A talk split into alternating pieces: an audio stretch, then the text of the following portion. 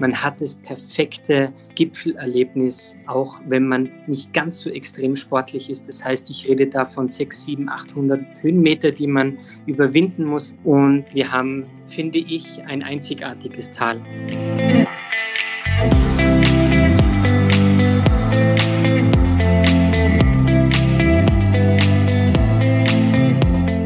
Hallo und herzlich willkommen zu Mein Top Hotel Talk. Mein Name ist Jan-Peter Kruse. Mir zugeschaltet ist Jacqueline Schaffrath, Leiterin Hotelgeist von meintophotel.de. Hallo, Frau Schaffrath. Hallo. Wir stellen Ihnen hier einzigartige Hotels vor, sprechen mit Hoteliers und verraten Ihnen Geheimtipps aus den jeweiligen Regionen. Heute geht es nach Tirol, genauer gesagt ins Tannheimer Tal. Und dort ist jetzt Marcel Gutheinz, Inhaber des Hotels Jungbrunn, der Gutzeitort.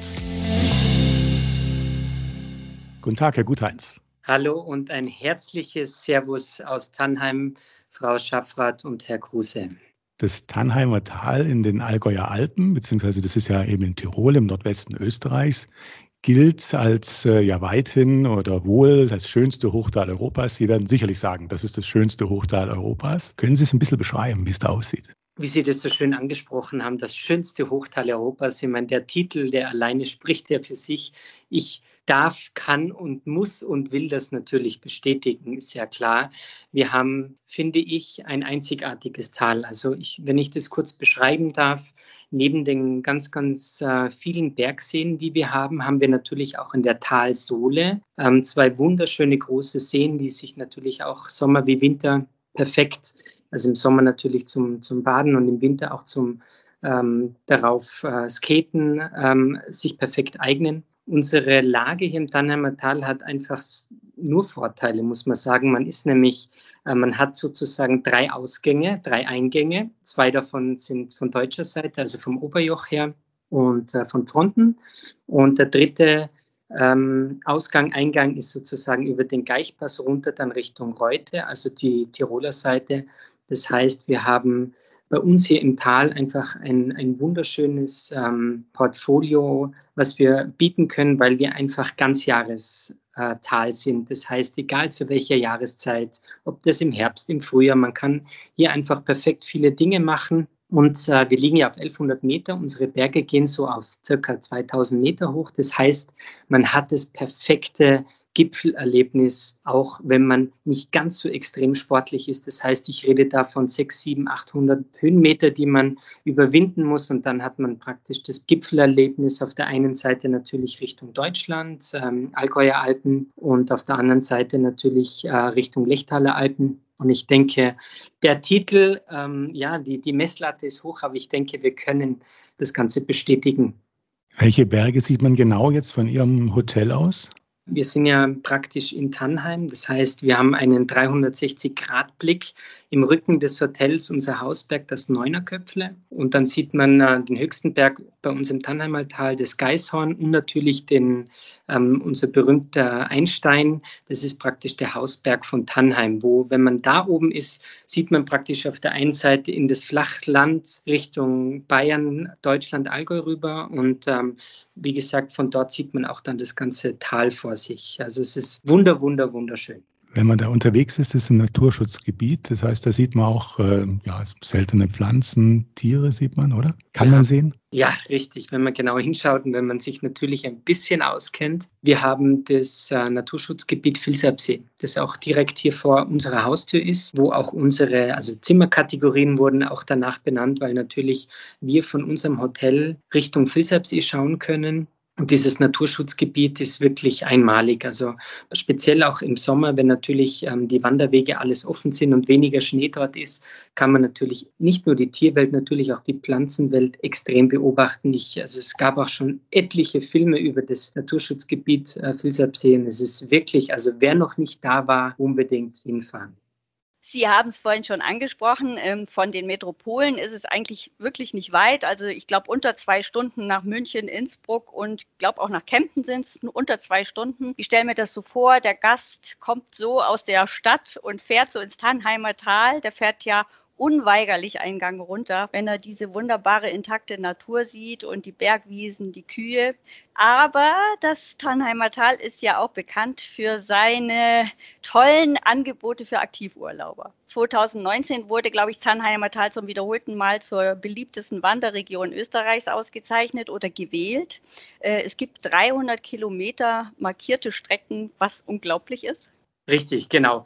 Also es ist, äh, es sind nur eine halbe Stunde von Kempten und man fährt definitiv unter zwei Stunden von München und anderthalb Stunden circa von Innsbruck. Also, also insgesamt ist das Tal ähm, ein bisschen über 20 Kilometer lang und man findet aber dort trotzdem ähm, 60 Kilometer auch Loipe zum Beispiel im Winter. Also es ist, wir sind auch sehr bekannt und berühmt und berüchtigt für unsere Loipen und ähm, nicht nur die tollen Wanderwege natürlich im, im Sommer. Und was hinzukommt, sind natürlich auch die ganzen Radwege. Also wir haben natürlich in der Vergangenheit ein bisschen die Erfahrung auch gemacht, dass sich der ein oder andere Wanderer mit einem Radfahrer nicht ganz so gut verstehen. Und daher muss es da natürlich auch ähm, ausgewiesene, separate Wege geben. Und äh, ich glaube, das Tal bietet da wirklich von A bis Z das perfekte Package. Sie sind auch ein ähm, Hotspot für Wintersport. Also es gibt 28 Bergbahnen, ähm, aber auch für Gleitschirmflieger und, und Angler und Fischer. Ne? Ich sage immer, weil mich die Leute fragen, ach, bei euch kann man ja auch Skifahren im Winter. Dann sage ich, ja, natürlich. Ähm, wir haben kleine Skigebiete. Man kann es jetzt nicht vergleichen mit dem Arlberg oder mit Sölden oder mit Ischgl, aber ähm, wir haben, finde ich, kleine, schöne Skigebiete, die wirklich auch für alle, für Anfänger und Fortgeschrittene alles zu bieten haben. Und unser Gast ist eher dann am Nachmittag im Spa-Bereich. Das heißt, er genießt nach dem tollen Frühstück mal zwei, drei Stunden schön auf der Piste oder auf der Loipe, wie auch immer, und genießt aber dann eher das Hotel, in dem er sich befindet, in unserem Fall natürlich unser, unser Jungbrunnen. Und ähm, es ist wirklich so, dass wir was für Skifahrer und Langläufer perfekt natürlich bieten, aber es steht natürlich auch der Nachmittag eher im Vordergrund und das Hotel zu genießen. Wenn der Gast im Januar kommt, dann hat er ein besonderes äh, Festival da vor Augen. Da gibt es ein internationales äh, Ballonfestival. Kann er da auch mitfahren oder ist das mehr was fürs Auge? Sie haben es schon richtig gesagt, er kann mitfahren. Da habe ich mich auch schon oft versprochen, weil ich, wir haben auch natürlich diese Ballonfahrer bei uns im Haus und äh, ich sage immer, ja, darf ich mal mitfliegen? Dann sagt er, stopp, nicht fliegen, fahren, genau, ganz wichtig. Und natürlich in der Wo nicht nur speziell in diesen Tagen, wo das Ballonfestival ist, sondern auch davor und danach sind natürlich viele Ballonfahrer hier und wir bieten es auch übers Hotel natürlich an. Das heißt, jeder, der sich traut, der Lust hat, kann natürlich mitfahren. Ihr Hotel hat äh, eine gewisse Historie und äh, Ihr Großvater, Raimund Gutheinz, der war ein gewisser Pionier, der gegen 1957, glaube ich, ein echtes Wagnis ein und hat in Eigenregie den ersten Skilift im Tannheimer Tal gebaut, um Winterurlaub ins Tal zu holen. Ähm, da wurde zunächst, glaube ich, ein bisschen, ich weiß nicht, ob man es richtig sagen kann, belächelt, aber schlussendlich hat ihm, glaube ich, der Erfolg recht gegeben. Ne? Der Skilift war natürlich für uns der Grundstein. Warum aber diese skeptischen Blicke dazu kamen, war eigentlich dann das Liftcafé, das ein paar Jahre später dazu kam, weil der Opa hat damals sich schon wirklich getraut, architektonisch sich aus dem Fenster zu lehnen und hat ein Liftmuseum, ein Liftcafé gebaut mit einem Flachdach und das war rund. Und dann hat man einfach im Dorf war natürlich das Gerede groß, ja, der Gutheinz da oben, was baut er da für ein komisches Ding hin? Und es war natürlich damals schon Anfang der 60er schon, ja, schon architektonisch schon eine Meisterleistung und wirklich auch ein Gewagnis. Aber wie Sie richtig gesagt haben, der Erfolg hat ihm recht gegeben. Aber es gab einen Baustopp damals, das wurde gestoppt, oder? Ja, aber wie gesagt, der Opa als, äh, als Tannheimer natürlich äh, ein, ein knochenharter Mann gewesen. Der hat sich natürlich von ein paar Stimmen nicht unterbringen lassen, hat weitergekämpft und ja, und jetzt ganz, ganz viele Jahre später sieht man ja, dass der Weg uns allen gut getan hat und dass das der richtige Weg war. Als Unternehmer hat er dann gleich noch die passenden Skier hergestellt. Richtig. Ähm, also der Opa war handwerklich extrem begabt. Der Opa hat selbst die, die Boote, die man heute noch am Vilsabsee zum Beispiel ausleihen kann, die Ruderboote, hat damals der Opa gemacht. Das heißt, er war so der Hausmeister im Haus. Er hat sehr viele Dinge selber gemacht. Er war natürlich der Bauweltmeister und natürlich mit dem Lift angefangen. Aber wir haben auch, äh, der Opa hat selber auch Ski gebaut. Und, ähm, und der Ski hieß dann auch wirklich Guthein-Ski. Und ähm, ja, ich glaube, der Opa hat 80 Paar Ski gemacht und das waren die ersten Paar Holzski mit Stahlkanten damals. Toll, das kann man äh, auch alles äh, noch in einem Museum äh, bestaunen. Äh, Im Endeffekt ist da der Lift, ist das Herzstück und das zeigen Sie alles, oder? Der wurde 2000 dann abgebaut. Wir haben aber dann, speziell meine Mutter, hatte die Idee, sie möchte unbedingt meinem Opa und meiner Oma was schenken, um einfach den Grundstein, ja, dass der auch weiterlebt. Und ähm, meine Großeltern waren damals äh, dann schon relativ alt und ich kann mich heute noch erinnern, wo wir den äh, Oma und Opa mit dem Rollstuhl da reingefahren haben in das Liftmuseum und der Opa hat dann da seine eigenen Ski gesehen und den Lift und wo das losging. Ähm, ja, da kriege ich heute noch, ähm, ja, es ist ein sehr spezielles, äh, war ein sehr spezielles Erlebnis für uns alle. Und ähm, wir haben Gott sei Dank dieses Liftmuseum hier, das man auch heute noch anschauen kann. Auch ab und zu verirren sich mal Einheimische darin, weil da wirklich ganz viele tolle alte Bilder sind. Und ähm, ich bin einfach nur dankbar, dass wir so eine Familienhistorie auch haben und dass Oma und Opa damals den Grundstein gelegt haben. Nach dem Skisport kam der Tennissport oder vielleicht lief es auch so ein bisschen parallel. Ne? Also Skisport war so der erste Schritt und dann ging es mit dem Tennis weiter. War dann, glaube ich, 1975, äh, wo dann auch eine Tennishalle gebaut wurde. Richtig, wir waren dann auch einer der ersten, die sich auch so ein bisschen in die Tennisrichtung bewegt haben. Ich meine, ähm, damals dann auch äh, danach, speziell in der Boris Becker und Steffi Graf Zeit, viele Leute haben angerufen und haben gefragt, haben sie einen Tennisplatz, äh, bevor sie gefragt haben, haben sie denn auch Essen und Trinken. Also es war wirklich ähm, einfach ja ein Trendsport, so wie es heute vielleicht andere Sportarten sind. Und zum Außenplatz, Tennisplatz, habe ich noch eine kleine Geschichte, die muss ich jetzt leider loswerden. Wo ich ein, ein kleiner Junge war, so mit sechs, sieben Jahren, ich war natürlich man sagt bei uns, äh, in Tirol sagt man Saufratz. Also ich war wirklich jetzt nicht so das Engelchen und ich hatte die größte Freude, wenn die zwei Außenplätze voll besetzt waren mit Tennisspielern, äh, dann die Sprenkelanlage anzumachen. Und ähm, das sind so Geschichten, die erzählt man sich auch heute noch zum Thema Tennis. Genau. 1992 haben dann ihre Eltern ähm, das Hotel übernommen und sind das nächste Wagnis eingegangen und haben alles umgekrempelt und haben das Hotel zu einem alpinen Lifestyle-Wellness-Hotel umfunktioniert. Was wurde alles geändert?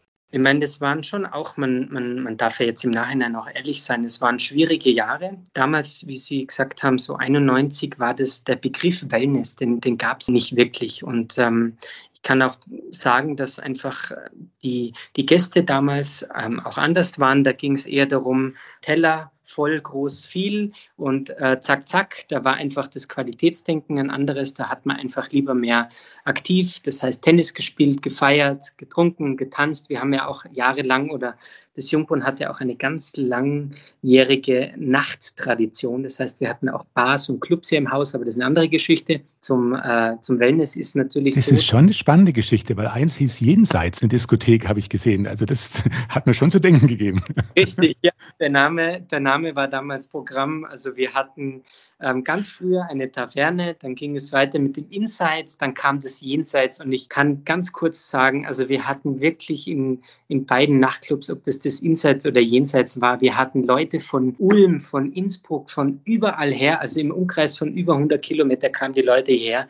Wir hatten natürlich damals auch legendäre Partys hier mit tollen Barleuten, die wir hatten, mit, mit DJs, die es heute so nicht mehr gibt. Und ähm, das kann man mit heute gar nicht mehr vergleichen. Und ähm, das, aber irgendwann kam dann der Punkt, wo dann einfach sich das, dieser Partygast und der Wellnessgast, das hat sich dann einfach nicht mehr so ganz vertragen. Speziell, wir haben dann auch Anfang der 90er hatte die Rezeption viel zu tun in der Früh mit Anrufen aus den Zimmern entgegenzunehmen. Ähm, ja, letzte Nacht hatten wir wieder bis 5 Uhr Musik. Ähm, wie wird es heute Nacht sein, etc. Also man hatte schon dann auch gemerkt, dass das, Thema Wellness und dann das Nachtleben, das hat sich dann so ein bisschen, bisschen die Klinke gegeben. Und dann, wie gesagt, in diesen Jahren haben meine Eltern damals noch eine, eine Therme gebaut mit einem Römer-Style ähm, das war damals so der Inbegriff von Wellness. Man hat es bei den alten Römern gesehen und so hat man auch dann gebaut und dann gab es ein Heubad und einen Whirlpool und am Anfang wussten auch die Leute, und das ist das, was ich auch anfangs erzählt habe,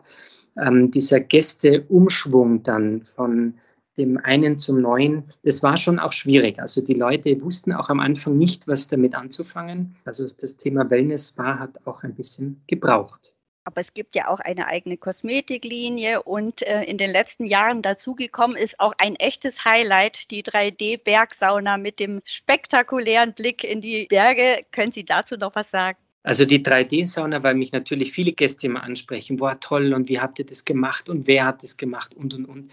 Und ich erzähle dann auch immer die Story, wie diese Sauna entstanden ist. Ich habe mal im Internet auf, das nennt sich Pinterest, habe ich ein Bild von einer finnischen Sauna gesehen, die dann auch so ähnlich in dem Stil war. Und dann kam der Architekt und sein erster Satz war, das geht nicht. Und dann sage ich, wie, das geht nicht. Das, das muss gehen. Das, das, er sagte, ja, aber preislich, äh, da, da, bewegen wir uns nochmal ganz woanders hin. Und dann wurde das halt so weitergesponnen. Ich sage dann immer, ähm, die Sauna ist wunderschön, ist ein absoluter Eyecatcher und Highlight definitiv. Aber das Schöne ist auch so, wie sie ist, kann uns die eigentlich keiner nachbauen, weil die war so teuer und die hat sich sowas von null rentiert und die war einfach, also jedem, dem ich sage, oder jeder, der mich fragt, ähm, ich hätte auch so eine Sauna, dem rate ich immer davon ab, die war einfach zu teuer. Aber wie gesagt, sie ist viel fotografiert, sie ist ähm, ein absoluter Eyecatcher und deswegen haben wir sie auch gemacht. Aber wenn man jetzt mal das Wirtschaftliche hernimmt, war es sehr unverantwortlich, sage ich mal. Aber im Endeffekt hat es sich doch wieder rentiert, weil es ein absoluter Eyecatcher ist.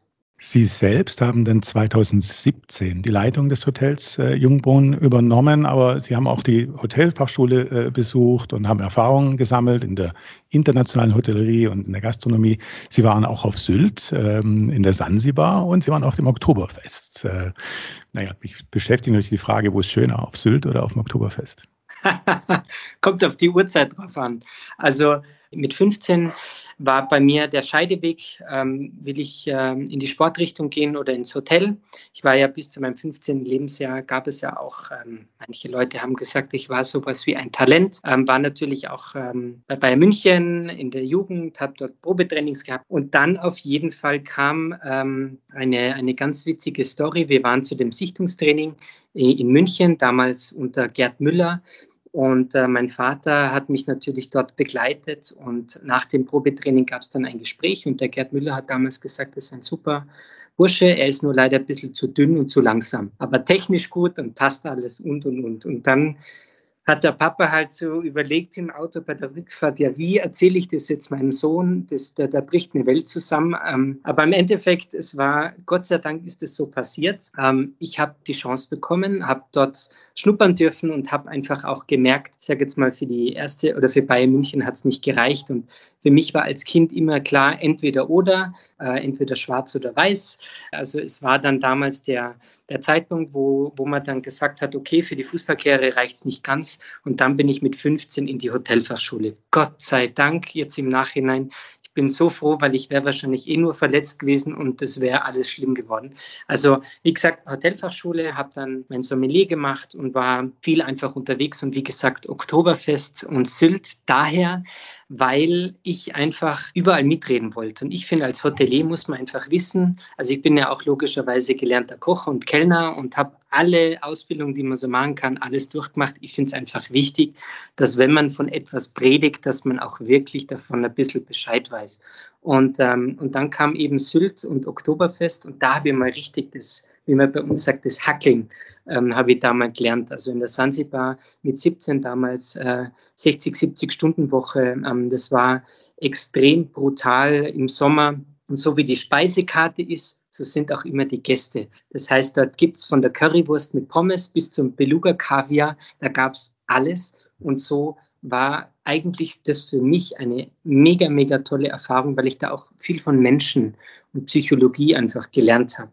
Und deswegen war Sansibar mega und auch das Oktoberfest. Also da kann ich euch Stories erzählen, weil man kennt ja das Oktoberfest eigentlich ja nur so als, als Gast. Und ähm, aber das mal von der anderen Seite zu erleben, ist schon sehr speziell. Und ähm, ich muss sagen, das sind alles so Erfahrungen, die ich gemacht habe in der Gastro, die mich geprägt haben. Kann man schon so sagen. Äh, Im Guten wie im Schlechten, speziell auch einfach, glaube ich, dass man mit schlechten Dingen, die man erlebt hat, dass man da eher dran wächst und eher lernt, wie bei den guten Sachen mit dem Schulterklopfer, ja, hast gut gemacht, sondern es sind schon die Dinge, die dann immer falsch laufen, die eigentlich dann im Nachhinein die richtigen und die guten waren. Und dann war ich noch in Amerika, äh, fast drei Jahre in Miami, habe dort ähm, Hotel Manage, also Hotel und Logic Management studiert.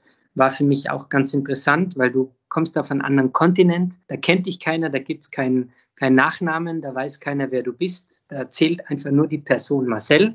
Und es war für mich ganz spannend, da einfach Fuß zu fassen, studieren zu dürfen dort ähm, und speziell auch, wie die Amis ticken. Speziell auch in der Gastronomie, Hotellerie war schon sehr interessant und dort habe ich äh, extrem viel über Menschen und Denkweisen und Vorurteile und über so viele Dinge habe ich dort gelernt, die ich jetzt hier dann ab 2017 ähm, praktisch hier bei uns dann auch ähm, einfließen lassen habe können und habe davon schon sehr profitiert. Und eine Geschichte noch, und dann bin ich ruhig, ich rede schon wieder viel zu viel, ist nur eine Geschichte, wo ich dann aus Amerika zurückkam. Da kommst du dann mit frisch studiert und überall gearbeitet und, und denkst dir, du, dir gehört die Welt, du verstehst die Welt und dann kommst du hier ins beschauliche Tannheim zurück, hast dann 20 Abteilungsleiter vor dir, die alle älter sind wie du und dann fangst du wieder bei Null an. Und dann geht wieder, wie gesagt, das Vorbildsein, ähm, zeigen, dass man vorangeht und das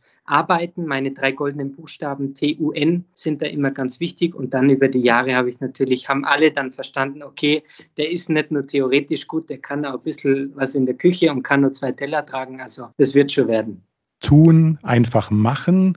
Und das haben Sie auch gleich gemacht. Äh, sie haben ja dann auch einen Umbau äh, angeschoben, ganz in Tradition der Familie, in, der, in dieser Tradition, ähm, zu einem energetisierenden Kosmos ähm, sollte das Jungbrunnen werden. Was äh, verstehen Sie da genau darunter?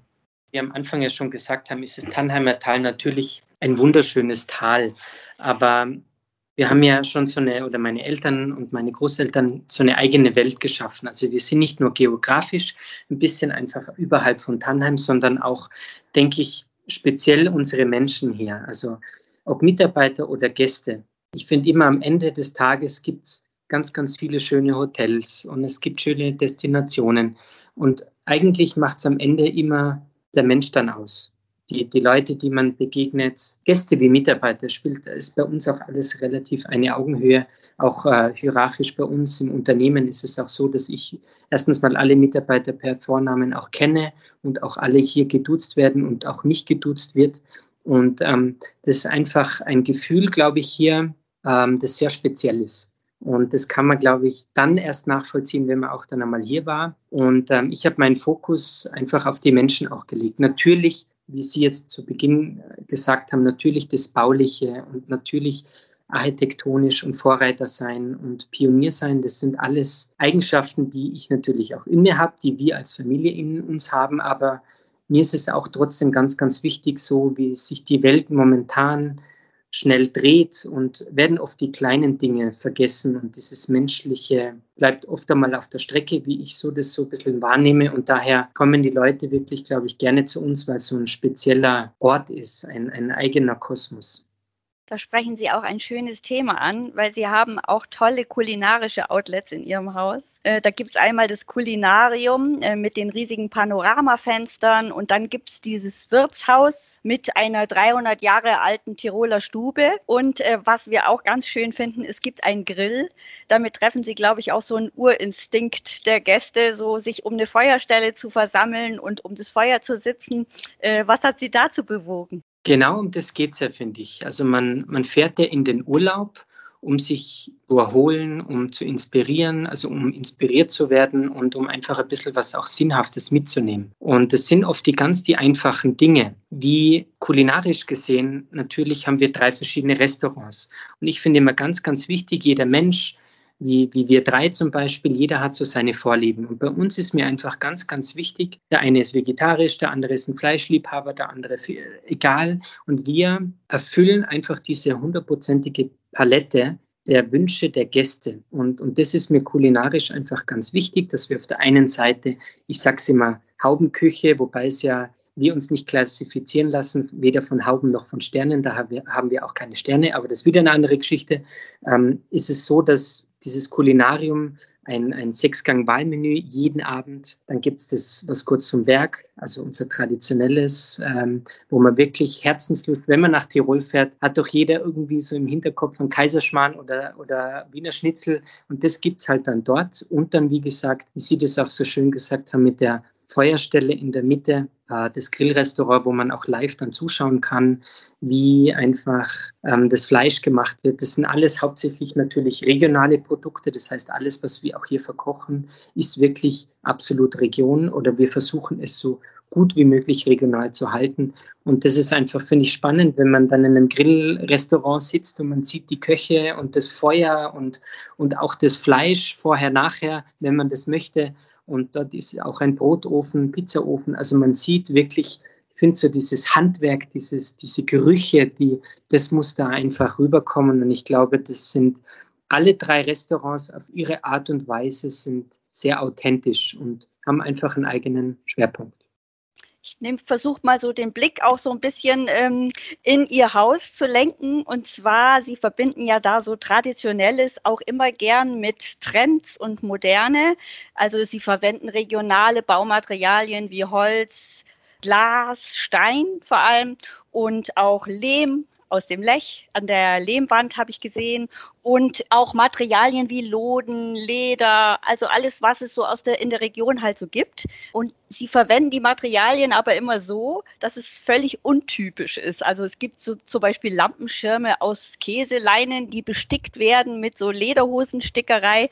Sie setzen da irgendwie immer Trends. Ja, für uns ist natürlich ganz, ganz wichtig, und das habe ich ja vorher gesagt, auch die Leute ein bisschen zu inspirieren. Einfach, ähm, wir oder speziell auch meine Mutter hat mir das auch so ein bisschen mitgegeben, aber speziell meine Mutter ist in der Hinsicht, was Design und Ideen und Kreativität betrifft, einfach schon, ja, man kann das schon als ähm, absoluten Vorreiter nennen. Sie hat, sie, sie holt sich immer aus der ganzen Welt die Ideen und versucht es dann natürlich bei uns hier genauso wiederzugeben und das einfach mit einem modernen Touch und nicht nur modern, sondern auch einfach kreativ und ein bisschen eigen.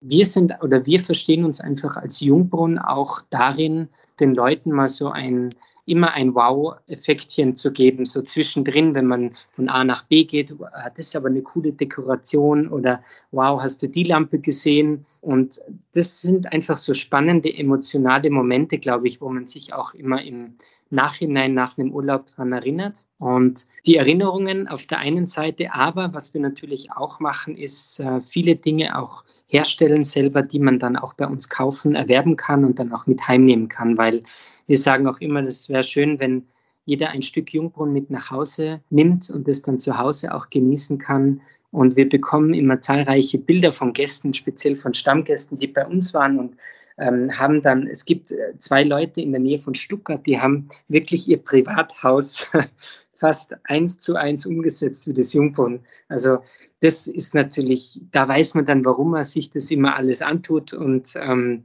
ja, es ist einfach, um Leute zu motivieren und zu inspirieren und, und das, glaube ich, mit so einem kleinen kreativen Wagnis immer macht ganz viel Spaß. Ihr Haus äh, wurde mit der Wellness Aphrodite 2020 in der Kategorie Fitness und Sport ausgezeichnet. Dazu nochmal herzlichen Glückwunsch. Und auch da ist es Ihnen gelungen, diesen Wow-Effekt hinzubekommen. Ähm, Sie haben ähm, über 40 Stunden pro Woche aktiv und Entspannungskurse. Ähm, Sie haben entsprechende Trainer, Sie haben Outdoor-Aktivitäten. Können Sie ein bisschen äh, darüber berichten? Man kann ja den ganzen Tag nicht nur guten Wein trinken und nicht nur essen. Daher muss man auch ein bisschen was ähm, sportlich tun und das ist uns natürlich ganz wichtig, weil wir selber auch natürlich eine sportliche Familie sind. Wir haben sportliche Mitarbeiter und auch unsere Gäste sind dementsprechend auch sportlich orientiert. Das heißt, wir haben wirklich vom Schlechtwetterprogramm Indoor das heißt, von der Tennishalle, wir haben ein eigenes Fitnesshaus mit ähm, Mentalraum, Gymnastikraum und wie gesagt der Kraftraum. Ähm, wir haben unzählige Innen- und Außenwasserflächen, wo man ähm, schwimmen kann und dann natürlich äh, das Outdoor-Programm, was bei uns natürlich einzigartig ist. Also man kann bei uns von Mountainbikes über E-Bikes, über Roller, Segway bis hin zu den Schneeschuhen, alles ausleihen. Ähm, es ist alles vor der Haustür, also man, man braucht nicht irgendwie irgendwo hinfahren, sondern es ist alles direkt vor der Haustür. Im Winter ist es so, dass die Loipe 20 Meter vor der Haustür losgeht Und ähm, eigentlich ist für uns Sportaktivität mega wichtig und nicht nur, und das sage ich jetzt auch ganz bewusst, nicht nur, ich sage es jetzt ein bisschen salopp, nicht nur die Muckibude und die Muskeln an sich, sondern speziell auch ähm, das Mentale. Und für uns, die mentale Gesundheit ist für uns einfach auch ein zentraler Punkt geworden. Speziell auch das Thema Yoga, ob das jetzt aber auch Ayurveda ist. Also wir bieten natürlich da alles an, aber wir haben ganz, ganz viel zum Thema Mental Health einfach auch zu bieten. Und ich denke, das ist speziell in der heutigen Zeit, wo alles so schnell geht, auch ganz wichtig, dass man sich ab und zu mal wieder besinnt und ein bisschen auf die Erde kommt und ja, aber das Glas Rotwein am Abend nicht vergisst, ganz wichtig. Sie kennen das Tannheimer Tal wie Ihre Westentasche. Sie sind dort aufgewachsen und sicherlich haben Sie für uns einen Geheimtipp. Was muss man denn unbedingt einmal gemacht haben, vielleicht so ein bisschen abseits der normalen touristischen Ausflugsziele? Wir haben ganz am Anfang über den Einstein gesprochen. Für mich persönlich auch ein, das ist ja jetzt auch ein bisschen privat, aber ich denke, das passt ja auch ab und zu. Und ähm, der Einstein ist für mich auch ein spezieller Berg, weil ich damals auch äh, meiner Frau den Heiratsantrag gemacht habe. Und ähm, sie hat Gott sei Dank auch Ja gesagt. Also ich hatte sehr viel Glück, muss man dazu sagen. Ähm, und warum der Einstein? Das ist einfach, finde ich, die perfekte Aussichtsplattform ähm, Richtung Deutschland, das Tannheimer Tal. Man sieht dort oben perfekt alles. Und es ist auch nicht so touristisch. Liegt halt daran, der einzige Nachteil ist, dass dort keine bewirtschafteten Hütten sind. Das, aber der Aufstieg und der Abstieg, also wirklich man, mit drei Stunden, also anderthalb hoch, anderthalb runter, ist man da auch wirklich, ähm, denke ich mal, geht es auch mit der kleinen Jause, die mitzunehmen ist. Also was ich damit sagen will, ist auf jeden Fall der Einstein, weil es die perfekt die perfekte Plattform ist und von dort kann man stundenlang sitzen, einfach nur schauen und ähm, es ist, finde ich, mega schön und deswegen kleiner Geheimtipp, weil natürlich, wir haben viele tolle Geschichten, aber die Landsberger Hütte, die kennt natürlich bei uns jeder oder das Neunerköpfel. Und wenn ihr mich schon nach einem Geheimtipp fragt, dann muss ich auch ehrlich antworten. Und ich denke, der Einstein ist äh, mein Geheimtipp. Vielen Dank für diesen Geheimtipp und erstmal danke bis hierher. Jetzt haben wir noch drei kurze Fragen mit der Bitte auch um kurze, kompakte Antworten. Und die erste wäre, was bedeutet für Sie Heimat? Heimat ist interessanterweise auch einer unserer Werte, die wir in der Jungbrunn Crew haben. Heimat auf Zeit. Das heißt, wir geben auch Leuten ob das Gäste oder Mitarbeiter sind, einfach eine kurze Heimat für einen kurzen Zeitraum, ob das jetzt ein Tag ist oder zehn Jahre, wie auch immer.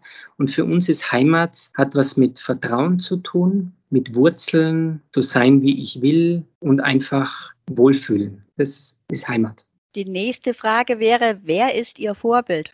Meine Eltern. Ganz klar, nicht Mama oder Papa, die machen es im Mix aus. Die beiden sind relativ unterschiedlich, was ihre Stärken und Schwächen, wenn ich das so sagen darf, betrifft. Und ähm, diese Kombination aus diesen beiden ist für mich immer meine Leben, es sind meine Lebenslehrer. Also ich habe ganz viel von ihnen abschauen dürfen und äh, die beiden sind auf jeden Fall für mich meine Vorbilder. Ich habe von ihnen alles gelernt und ähm, alle guten Dinge mitbekommen, alle tollen Werte, die sie auch selber vorleben, ja, ein bisschen einfach in die Wiege gelegt bekommen. Für das bin ich dankbar. Und die dritte Frage wäre, was macht Sie glücklich? Also ich bin jemand, der Glück ähm, auch immer vom Moment abhängig macht. Also natürlich könnte ich jetzt sagen Familie und Freunde, das ist auch 100 Prozent so, aber mich macht glücklich, wenn ich zufrieden bin. Und das ist eigentlich jeden Tag. Ähm, das hat, man muss, das braucht auch Zeit. Ähm, oft dauert es Jahre oder viele Menschen, die rennen ihrem Glück immer, wie man so schön sagt, immer hinterher und wissen eigentlich nicht, was man damit meint. Aber ich habe einfach für mich eine Art Zufriedenheit gefunden. Und wenn man, glaube ich, zufrieden ist, ist man auch äh, glücklich. Und jeder Tag, an dem es mir gut geht und Zeit ist, finde ich, glaube ich, einfach das ganz, ganz springende Wort auch mit dem Thema Glück, weil ich kann nur glücklich sein, wenn ich auch die Zeit ab und zu mal habe, mich mit meiner Familie, mit meinen Freunden zu treffen und privat mal auch was zu machen. Aber sonst ist natürlich Glück ganz schwieriges Wort. Aber ich hoffe, ich habe das einigermaßen so zusammenfassen können. Wunderbar. Vielen, vielen Dank für dieses Gespräch. Äh, vielen Dank dafür, dass Sie uns mitgenommen haben ins Tannheimer Tal, uns die Berge und die Seen näher gebracht haben und uns äh, mitgenommen haben in Ihr Hotel und auch mal an den Rand eines Tennisplatzes. Wir wünschen Ihnen auf jeden Fall viel Zeit, eine gute Zeit, alles Gute und nochmals danke für das Gespräch. Vielen, vielen Dank. Danke auch. Tschüss. Grüße aus Tannheim.